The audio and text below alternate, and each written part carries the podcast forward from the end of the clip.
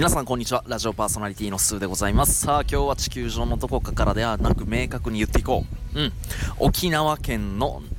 名護市から、えー、この放送の収録を行っております。えー、11月4日、木曜日ですね。えー、現在時刻はお昼の1時11分になります。皆さん、休み明けっていうことで、あと今日と明日行ったらほとんどの方が土日、お休みを迎えられる方、ほとんどなんじゃないかなって思います。水曜日の中休みいかがでした？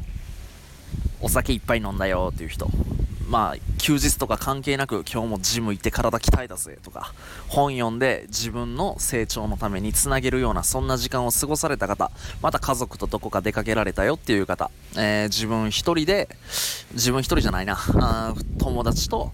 大切な人とえー、貴重な時間を過ごせたよっていう方多分いろいろいらっしゃると思うんですけど、あのー、僕はね、昨日から沖縄入りしてます、実は。ちょっと昨日ラジオの収録できなかったんだけど、えっと、昨日の、えー、朝かな？朝から沖縄入りして、えー、レンタカー借りて、海沿いを走って、すごくいい気持ちでね、あの、今日も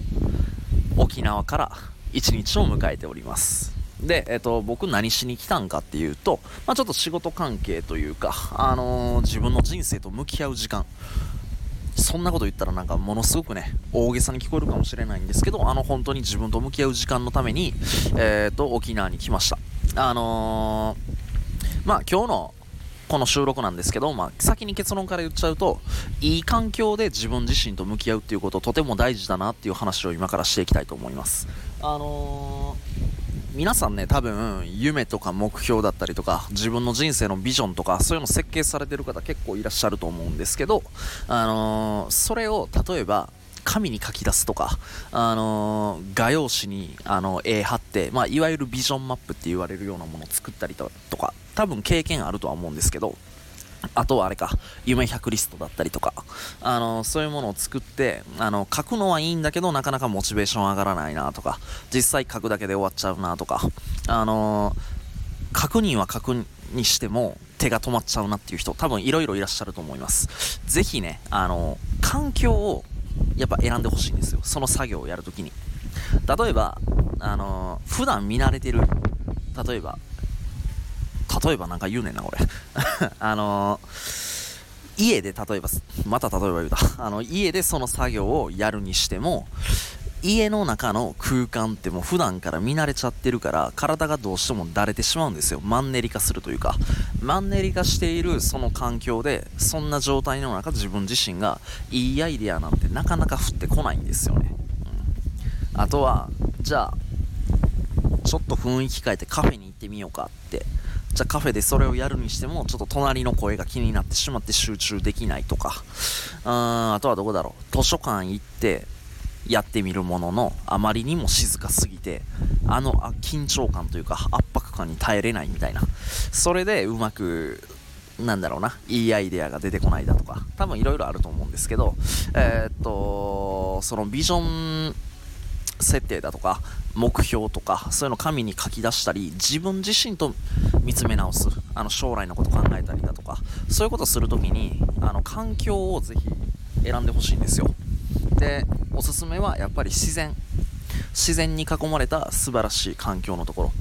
海の音が聞こえるだとか、気持ちいい風が吹いてるとか、うん、森の中でちょっと小鳥のさえずりが聞こえてきたりだとか、うん、なんかそういう環境でやっぱりやってほしいなって思います。まあ何がいいかっていうと、やっぱそういう環境のいいところってパワースポットなんですよ。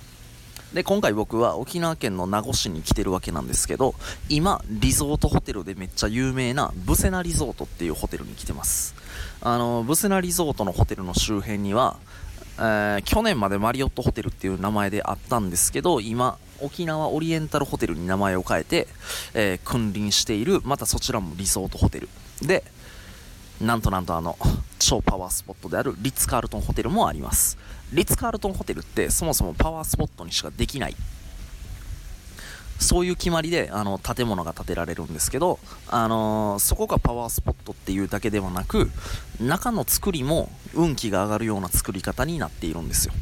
うん、その周辺にこの僕が今いてるこの収録を行ってるブセナリゾートもあって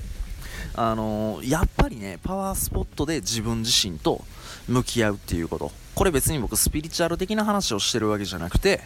あのー、本当にね、あの、いろんなアイデアが降ってくる。インスピレーションも湧くし、なんだったら、いい空間で行えてる自分っていうものがもっともっと好きになって、今は結構頑張ってきてるんだけど、これを将来自分の好きな時間に好きな時に自由自在にできるようになりたいっていうまた夢ができたりとかもうね相乗効果しか生まないんですよねうん。で